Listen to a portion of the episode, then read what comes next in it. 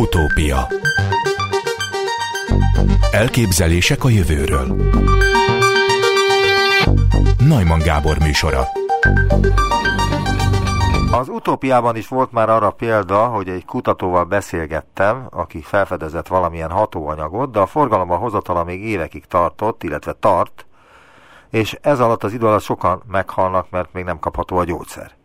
Itt van önök dr. Málási Csizmadi András, az ELTE TTK biokémiai tanszékének a professzora. Jó napot kívánok! Jó napot kívánok, köszönöm a megtisztelő megkeresést. Miért tart a gyógyszerek engedélyeztetése évekig? Állítólag van, amelyiknek több mint tíz évig tart az engedélyeztetése. Ez egy nagyon jó kérdés, és e, igazából én azt tudom azt mondani, hogy szerintem a világ ebben az utóbbi 10-15-20 évben folyamatosan változik, és nyilván, mint nagyon sok minden, ez is Amerikából indult ki, és egy, egy nagyon jelentős változásnak lehetünk tanulni szerintem.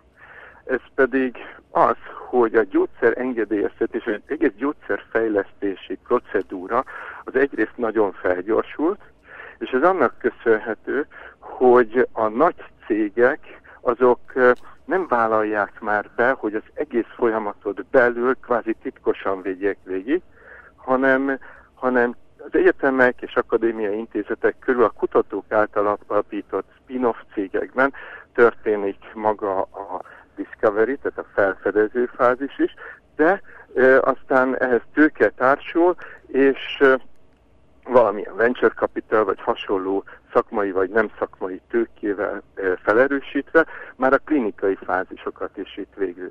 Tudok rá példát mondani, amerikai példát Stanford Egyetemen, az egyik hát barátunk, de, de kompetitorunk, versenytársunk ezen a területen. Ők a molekula elkészítésétől kezdve, tehát amikor először szintetizálták meg azt a molekulát, négy éve múlva már az úgynevezett fá, klinikai hármas fázisú próbánál tartottak.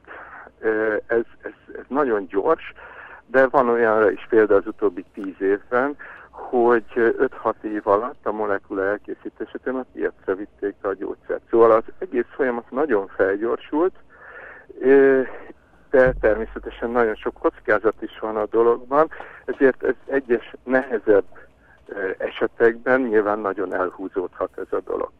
A felgyorsításnak az a jelentősége, hogy egy molekulából akkor húzhatunk ki jelentős profit egy gyógyszerből, hogyha gyakorlatilag kizárólagossága van a tulajdonosnak annak a gyártására és forgalmazására, ez pedig a felfedezéstől, magyarán szabadalmaztatástól számított 20 éven belül van lehetőség.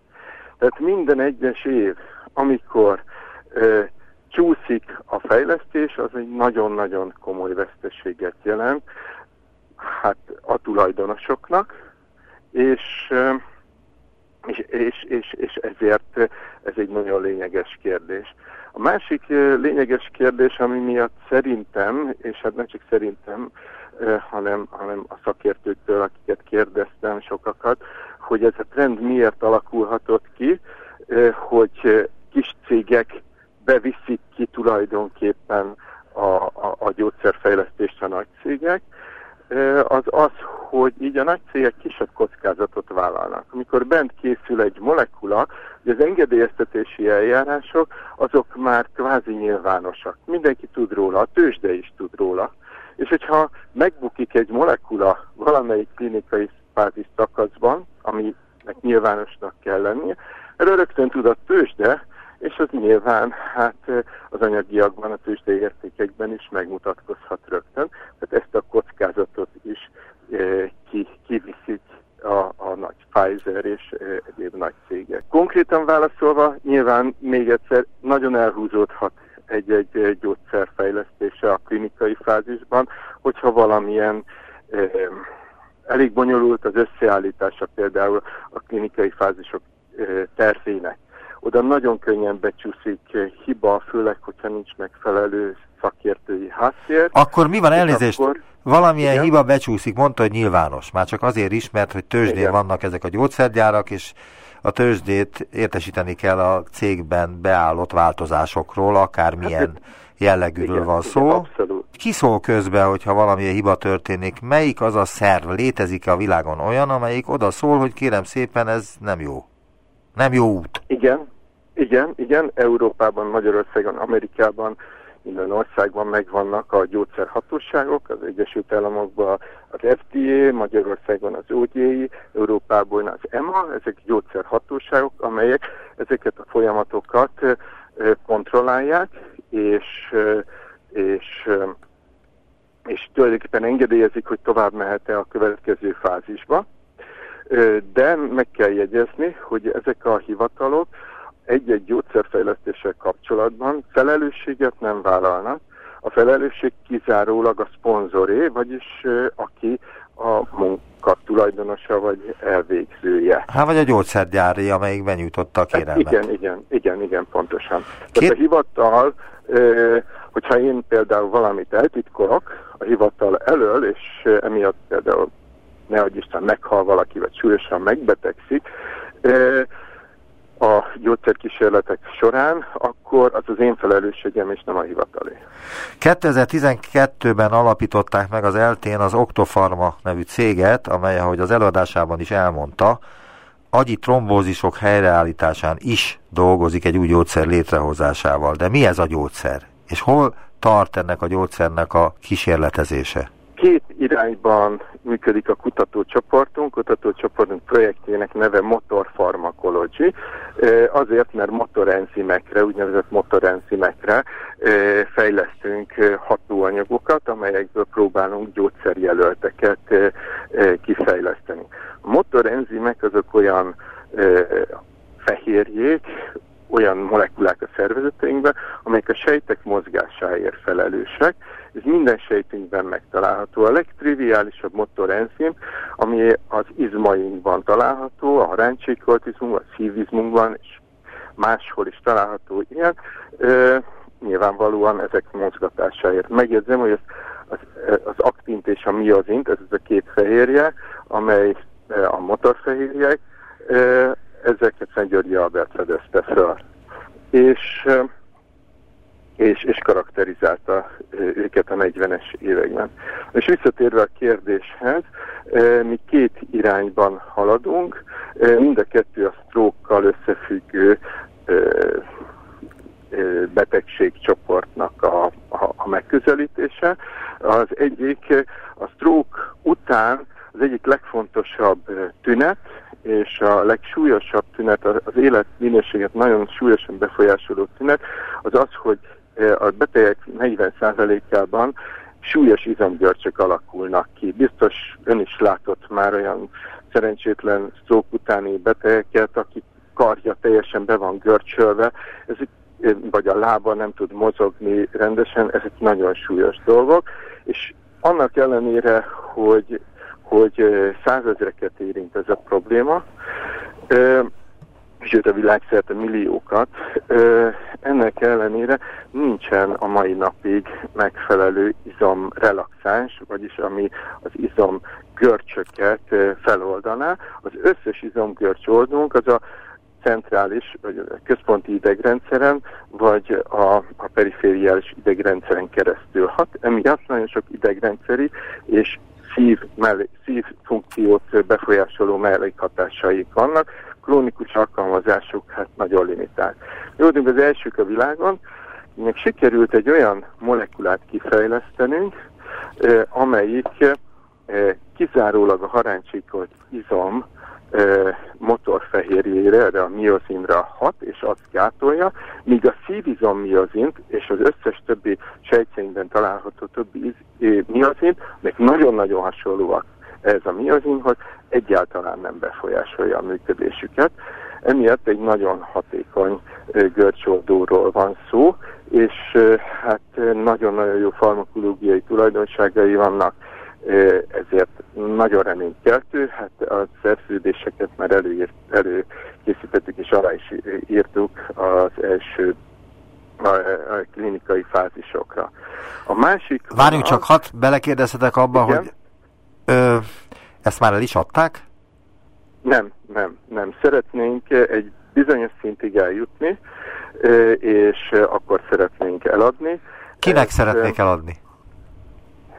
Hát ez egy nagyon jó kérdés, és ugye nem olyan egyszerű ez Magyarországról megválaszolni, és sajnos nincs meg az a közeg, amiben nyilván ahol, ahol nagyon sok ilyet megcsináltak, ezért ezt nekünk kell felfedezni.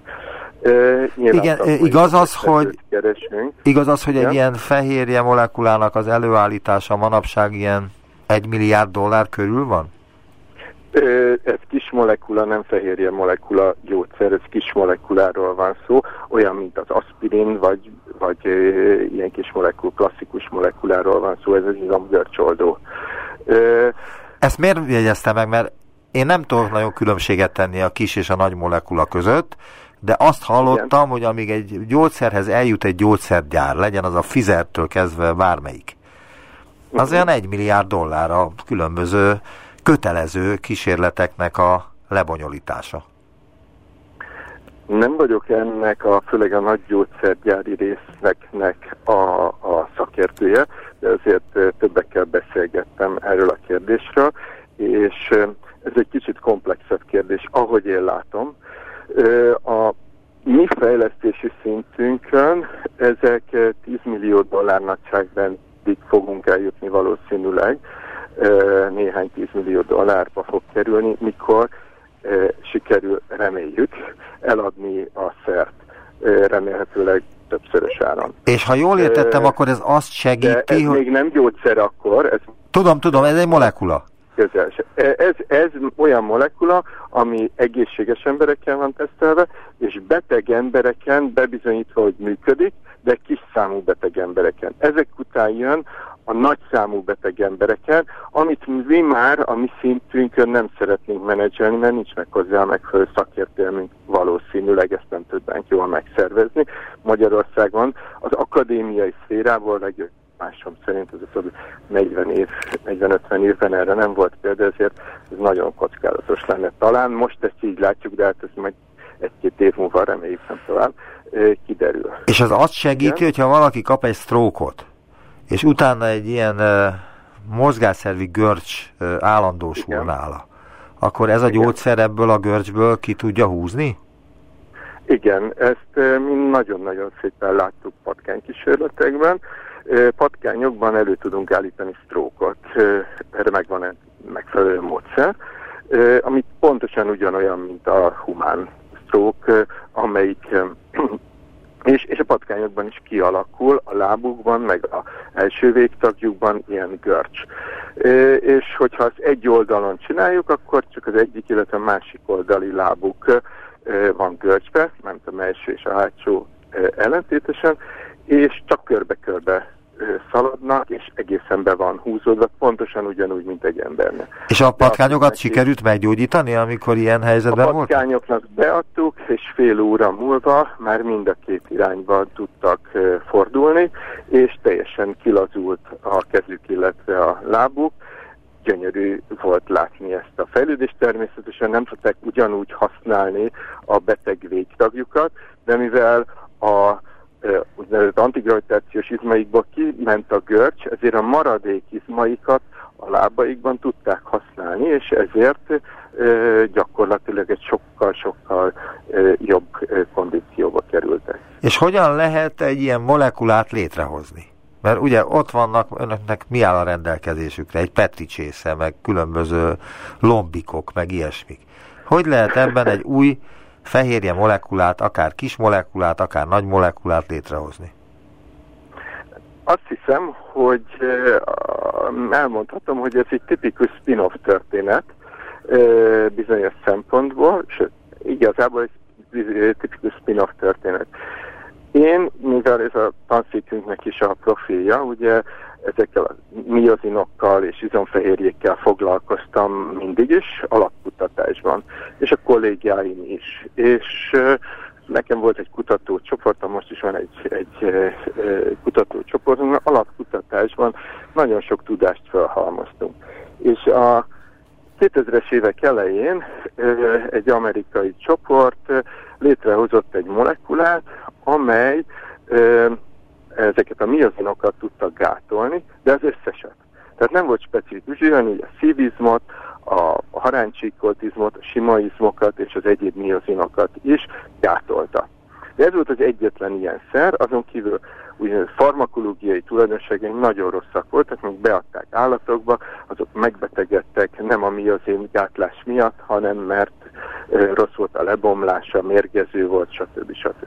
De ez volt az egyetlen ilyen szer, és mi voltunk azok, akik ezt a szert, ezt, ezt a hatóanyagot 2004-ben részletesen jellemeztük, és mivel ez az egyetlen szer, a tudományban ezt használják mindenféle kísérletekben, ezért hát nagyon népszerűvé vált. És akkor mi olyan 2014 körül, ha jól emlékszem, egy teljesen más kísérletben módosítottuk valamilyen ok, mások miatt ezt a hatóanyagot kémiailag, egy nagyon egyszerű módosítással tudtuk létre, és csodák csodájára nem lett toxikus, de ugyanolyan jól gátolta a miozinokat, de mindet. És akkor elhatároztuk, hogy ha egy ilyen egyszerű módosítással ilyen jelentős farmakológiai változást tudunk létrehozni, akkor gyerünk, kockáztassuk meg, szerezünk forrásokat, és indítsunk be, senki nem csinálta még, indítsunk be egy projektet, hát ha meg tudjuk csinálni. És nagyon fókuszáltan, két év alatt közel 200 molekulát megterveztünk számítógépen, egy bonyolult procedúra, előállítottuk ezeket mindet, mind a 200 molekulát, ezeket az összes olyan fehérjén, mi az én fehérjén, ami az emberben megtalálható, leteszteltük, és akkor találtunk olyat, ezeknek a terveknek megfelelően, amely kizárólag a ráncsikoltizmot gátolta, és ez még nem volt tökéletes, akkor még jó 20-30 különböző formáját előállítottuk és optimalizáltuk a szerkezetet, hogy farmakológiailag, felszívódásilag, oldhatóságilag, stb. sokféle tulajdonságban tökéletes legyen, és így jutottunk el abba a fázisba, hogy elvégezhetjük a toxikológiai vizsgálatokat, és most a humán kísérletek elején állunk. Ez az egyik szála a projektünknek, a másik az agyi regenerációval foglalkozik, az egy hosszabb távú projekt, szívesen beszélek arról is, de abból csak hosszabb távon lesz valószínűleg hatékony gyógyszerjelölt. milyen, hatóanyagnak. Milyen feltételeknek kell teljesülniük ahhoz? Mondta, hogy nem sokára kezdődnek a humán kísérletek. De ahhoz milyen feltételeknek kell teljesülniük, hogy elkezdődhessenek egyáltalán a humán kísérletek? Uh-huh. A humán kísérletek előtt úgynevezett preklinikai fázisa van a gyógyszerfejlesztésnek, amikor már van egy hatóanyagunk, akkor állatkísérletekben gyakorlatilag a, a hatóanyag hatásától független tulajdonságait kell megvizsgálni. Először is fizikai, kémiai tulajdonságait, másodszorban elő kell állítanunk egy olyan úgynevezett formulációt a hatóanyagból, ami jól tud hasznosulni a szervezetben, tehát össze kell keverni különböző segédanyagokkal, ezt meg kell találni, és utána ezt legalább kétféle állatban úgynevezett admetox vizsgálatokat kell vizsgálni, ami azt jelenti, hogy hogyan szívódik fel, hogyan metabolizálódik, mennyire toxikus. És ezek mind nyilvánosak, ugye? Ezeknek még nem kell nyilvánosnak lenni. Igen. Hanem a hivatal felé össze kell állítanunk két dokumentációt, és ezt be kell mutatnunk a hivatal felé. Ezek eléggé standardizált, de mégis egyedi tervek, amiket végre, végre kell hajtani, hiszen minden molekula más, ezért nem lehet tökéletesen standardizálni, hogy mindegyiktől ugyanannak kelljen megfelelni. És hogyan választja ki a... Bocs, tessék, tessék befejezni. Igen, nyugodtan. Fejezze be És akkor hivatallal egyeztetni is lehet a folyamat során, hogyha így csináljuk, és ez az eredmény jött ki, akkor még mit kéne megcsinálni, stb. stb.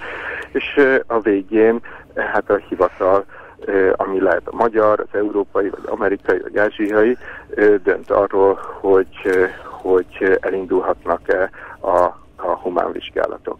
Amit nem mi csinálunk természetesen, nem a kutatócsoport, hanem erre megvannak a megfelelő kisebb vagy nagyobb, vagy közepes inkább cégek, amelyekkel együttműködve ezt megcsináljuk, de úgy, hogy közben mi maradunk a szponzorok, tehát a felelősség az a miénk kvázi. Nagyon sokszor beszélgettem kutatókkal, akik humán gyógyítási formákról nyilatkoztak, és ilyenkor utána telefonálnak a rádióba az érintettek, akiknek valamilyen olyan bajuk van, amiről az interjúban hallhattak, Huntington-kor, Alzheimer, Parkinson, stb., hogy hogyan lehet bekerülni egy ilyen gyógyszerkísérletbe.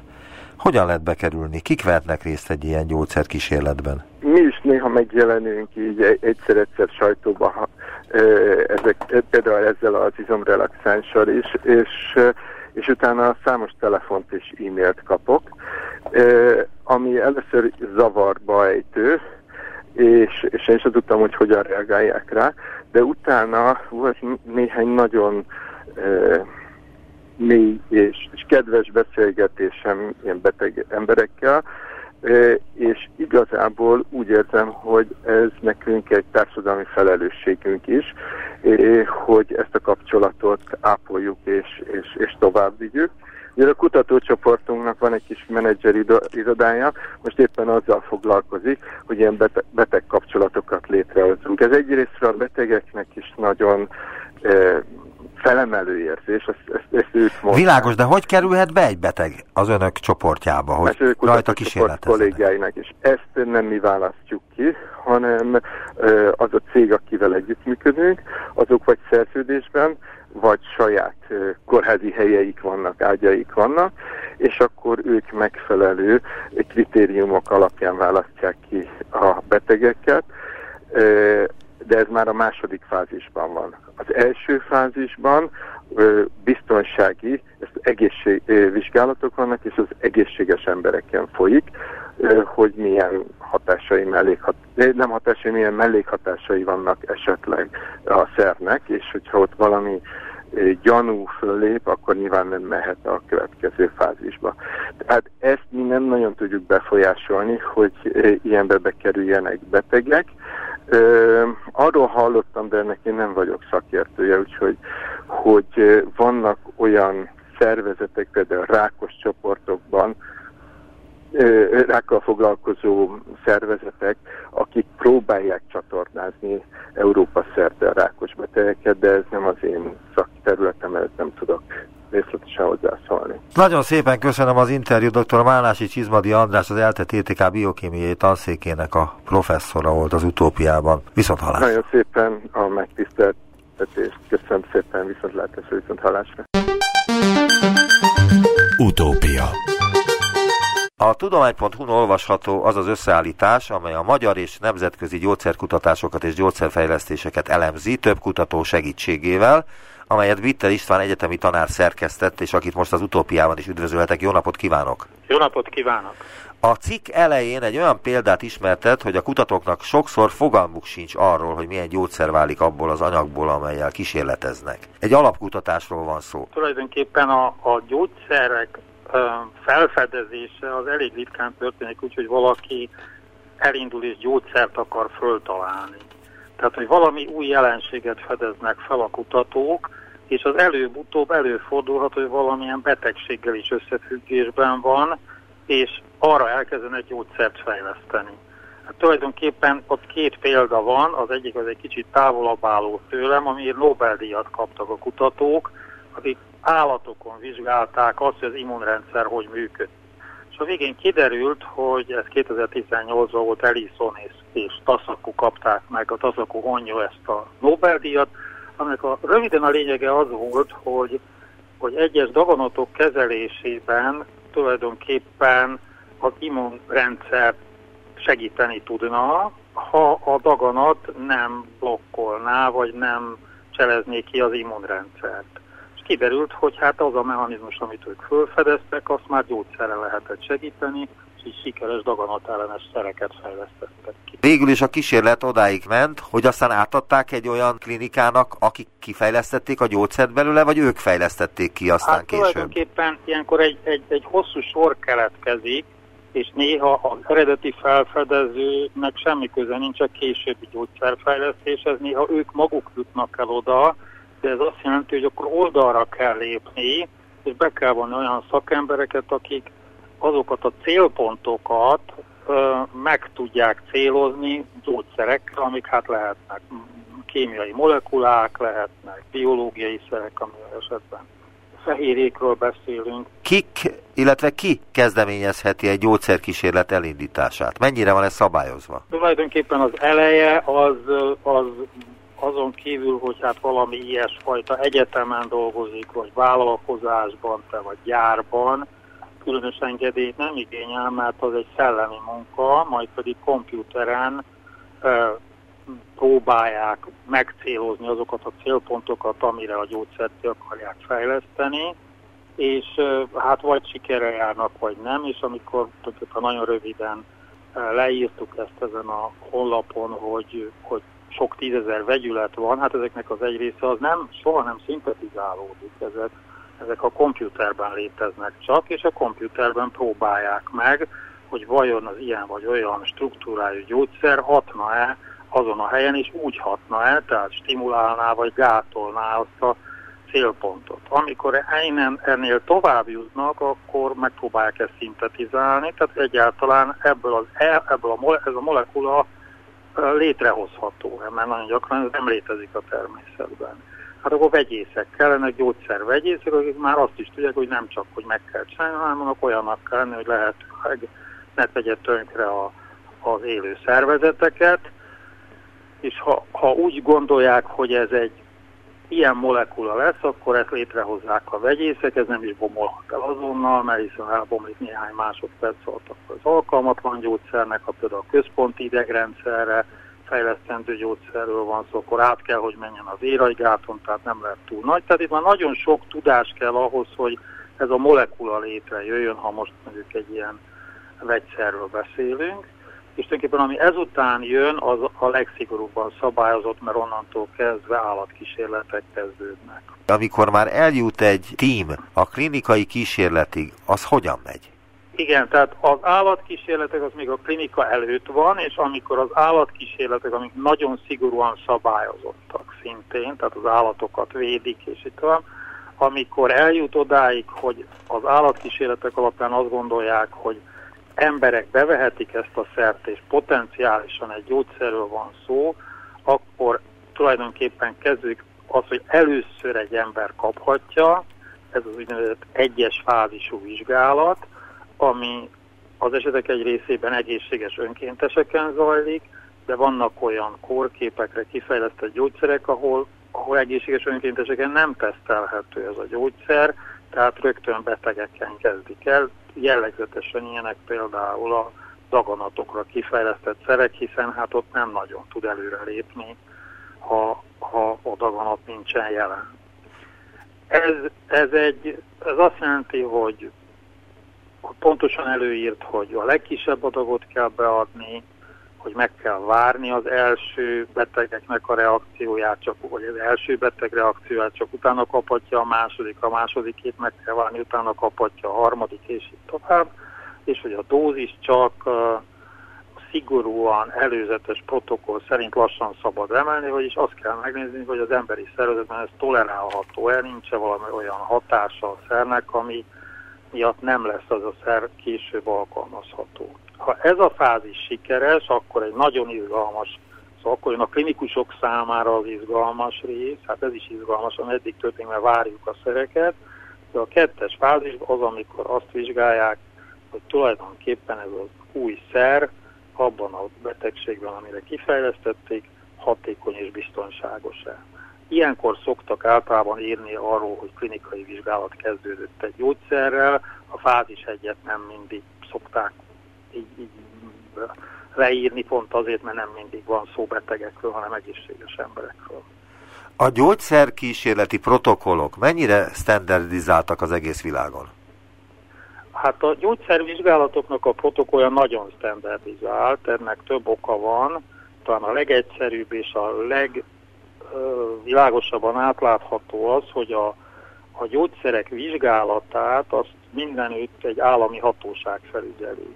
Európában a, a European Medicines Agency, az Európai Gyógyszerhatóság, Magyarországon az Országos Gyógyszerészeti és Élelmezésügyi Intézet, és tulajdonképpen azt, hogy egy adott betegségben hogyan lehet egy szert vizsgálni, és mivel lehet bizonyítani a hatékonyságát, illetve hogyan kell követni a mellékhatásait, azt ezek az irányelvek, protokollok előírják.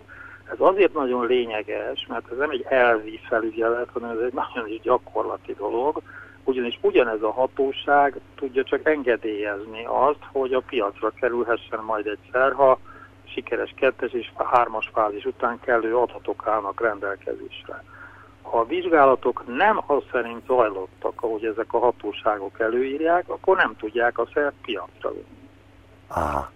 De egyébként nem is engedélyezik. Tehát nagyon egyszerű a dolog, mert már nem kapják meg az engedélyt sem, hiszen a, a egész, az egész világon előtte egy, egy hatósági és etikai engedélyezés van. Tehát az egyik a hatósági oldal, de ezen kívül van a hatóságtól független etikai bizottság, ahol részben szakemberek ülnek, részben pedig kötelezően laikusok, ezt azért hangsúlyozom, hogy laikusok, akik nem azzal foglalkoznak, hogy mi a hatásmechanizmusa a szernek, hanem azzal, hogy a, az ott leírt vizsgálatok és a, a vizsgálat menete, ideje, a levet vérmennyisége és a körülményei, azok megfelelnek-e azoknak az etikai standardoknak, amit mi elvárunk. Tehát egy kicsit empátiásan is nézhetik, tehát ehhez nem szükséges, hogy törvényben vagy rendeletben leírt kifogás legyen, mert, mert kifogásolni lehet olyasmit, amiről úgy érezzük, hogy ez nem etikus, vagy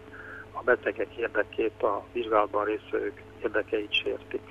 Ha a European Medicines Agency, az EMA engedélyez egy gyógyszert, akkor az automatikusan Magyarországon is forgalomba hozható? Nem, a, a, a, a, egy gyógyszer engedélyezése azt jelenti, hogy forgalomba kerülhet, és akkor az azt jelenti, hogy hát a forgalomba kerülés az nem jelenti azt, hogy az adott biztosító fizeti. Tehát az azt jelenti, hogy akkor a szer fölírhatóvá válik egy adott országban is, beimportálható, akár egyénileg is, mert hogy ez egy már engedélyezett gyógyszer, ami forgalmazható az adott országban. De az, hogy valóban az orvosok ezzel kezelni tudják a beteget, és a betegek hozzáférjenek, ehhez az esetek többségében arra van szükség, hogy a biztosító befogadja, Magyarországon ugye hát alapjában éve egy biztosítóról beszélünk, amely, amely döntést hoz a kormányal együtt. Szóval különböző részét a gyógyszer árának megtéríti a biztosító. Ennélkül, hát különösen nagyon drága gyógyszerek esetén rendkívül kevés beteg tud csak hozzájutni. Tehát a forgalmazás az azt jelenti, hogy legálisan forgalomba kerülhet, fölírható, bevehető, stb. De a de facto, a használhatóság azért attól függ, hogy mennyire elérhető a gyógyszer anyagilag. Mit szól ahhoz, hogy egy amerikai biológus azt állítja, hogy nemzetközi összefogás keretében sikerült sufni körülmények között előállítania a világ legdrágább gyógyszerének tartott glibéra elnevezésű génterápiás készítményt. Hát megmondom, hogy nem tudom, mert én magam nem állítok elő gyógyszereket, de az tény, hogy, a, hogy hát az, hogy, hogy hol állítanak elő egy gyógyszert, tehát hogy valaki berendez egy, egy labort valahol, és azt ott előállítja, ez ez elvileg elképzelhető, hogy konkrétan ez a gyógyszer mit igényel, azt nem tudom, de nagyon gyakran azért a gyógyszerek árában nem feltétlenül az előállítás a legdrágább elem, hanem az a 10-20 éves folyamat, ami a, fejleszti, a felfedezéstől a fejlesztésen át a piacra kerülésig terjedő időszakot jelenti, sőt, hogyha valaki ezzel foglalkozik, egy adott gyár, akkor azzal kell számolni, mint hogy a, cím, a honlap címén is, hogy azért a tízezer molekulából lesz egy, tehát hogy azt az utat végig kell járnia. És hát ez néha egyszerűbb, néha bonyolultabb, néha drágább, néha olcsóbb, és elképzelhető, hogy egy egyébként nem különösen drága előállítású szerhez mondjuk rendkívül költséges klinikai vizsgálatok kellenek, például PET-scan vizsgálatok, ami izotópos vizsgálatot jelent, vagy MR vizsgálatok kellenek, vagy különböző biológiai mintákat kell elemezni. Tehát az, a, a, a, mondjuk ez nem az én szakterületem, hogy mennyibe kerül egy, egy, egy gyógyszer pontosan, de hát az világos, hogy nem, nem mindig azért a néhány milligram porért kell fizetnünk, ami otthon, hanem azért a munkáért, ami az előtt volt 10-20 évig. Úgy tudni, hogy egy molekula előállítása, ugye, ami a gyógyszernek az alapja, az manapság már 1 és 2-3 milliárd dollárba kerül. A Igen. magyar gyógyszeripar képes önállóan egy új molekulát létrehozni? Hát ugye a, a Magyarországon van erre példa, a közelmúltban a Kariprazin nevű gyógyszert mind az Amerikai Egyesült Államokban, mind pedig az Európai Unióban az illetékes gyógyszerhatóságok regisztrálták, és a piacra is került a szer. Tehát a régió legnagyobb gyára erre képes volt, de azt is hozzá kell tenni, hogy, hogy együttműködésekkel. Tehát a, maga a felfedezés az, az magyar, de a fejlesztés, amikor már hogy ezek a fázisok bekövetkeztek, ott már partnerekkel kötött szerződést a Gedeon Richter gyár, mert önmagában még egy ekkora nagy cég, ami nekünk nagyon nagy, sem elegendő ahhoz, hogy ezeket a fejlesztési költségeket a munkavolumenével együtt el tudja végezni. Előfordulhat-e olyan, hogy valaki felfedez valamilyen közérdekű gyógyszert, mondjuk a rák ellenszerét, Igen. de csak kevesek jutnak hozzá, mert csillagászati áron adják? Ez előfordulhat, mert hogy, hogy maga a gyógyszer előállítása, kifejlesztése, a gyógyszer kontrollja, szóval nagyon sokféle költség keletkezik, az nagyon magas, és ha a biztosító nem járul hozzá, mert azt mondja, hogy ezt nem tudja a, a biztosítási összegből fedezni, akkor elképzelhető, hogy csak rendkívül kevesen jutnak hozzá, de a gyógyszer mégis létezik. Mi a véleménye a magyarországi gyógyszer forgalomról, az ellátottságról, arról, hogy hozzájuthatnak-e a betegek a megfelelő gyógyszerekhez? Én engedjük, hogy itt csak a pszichiátriára válaszoljak, mert azt tudom áttekinteni, mint pszichiáter szakkoros is, amiben dolgozom. Tehát, tehát Magyarországon én azt kell mondani, az elmúlt negyed évszázadban pszichiátriából ugyan voltak olyan rövidebb időszakon, amikor egy-egy drágább szernek az elérhetősége nehézkes volt, és olyan is van, hogy egy-egy új szernek a befogadása lassú, de hogy, hogy ne tudnánk a betegénket ellátni, amit ugye a ez, ez, ez nem igaz. Tehát a, tehát a gyógyszerellátottság jó, és hogy a, a, mi összehasonlítottuk most az elmúlt 20 év során több alkalommal olyan fejlett országokkal, mint az Egyesült Királyság vagy Németország a pszichiátriai beteg gyógyszer elérhetőségét, és hát egy-két ritka gyógyszer kivételével, ami nem az ára miatt nem érhető el, de ebben most nem menjünk bele, mert az idő rövid, azt kell mondanom, hogy több esetben azt találtuk, hogy a hazai pszichiátriai gyógyszerellátottság jobb és könnyebben elérhetőek egyes gyógyszerek, mint egy átlagos német vagy, vagy Egyesült Királyságbeli beteg számára. Nagyon szépen köszönöm az interjút. Még azt szerettem volna megkérdezni, hogy mit gondol a magyarországi gyógyszerárakról, de hát ön nem árfelelős. Hát én megmondom hogy, hogy, hogy, hogy a, a, megint a pszichiátriai gyógyszerekre tudok visszatérni, ott a súlyosabb betegségben szenvedők százszázalékos térítést kapnak, tehát teljesen mindegy, hogy mi van írva a dobozra, mert hogy nem fizetnek érte semmit tehát, tehát nem akadályozza a gyógyszer hozzáférést a magas ár. Nagyon sok hatékony szerünk van, ami generikus, és azért Magyarországon volt egy nagyon erős generikus program, de hát ez fejlett országokban is van, és hát lehet, hogy van néhány gyógyszer, ami, ami drága, de ezt nem tudom. Tehát elképzelhető, olyan szakterületek vannak, ahol ahol sok az új innovatív szer, és nem kapnak, nem mindegyiket fogadta a biztosító, az egy nagyon nehéz helyzet, hogyha ilyen gyógyszerrel találkozik. Köszönöm szépen az interjút, dr. Vitter István, egyetemi tanár volt az Köszönöm. utópiában. Viszont hallásra! Viszont hallásra!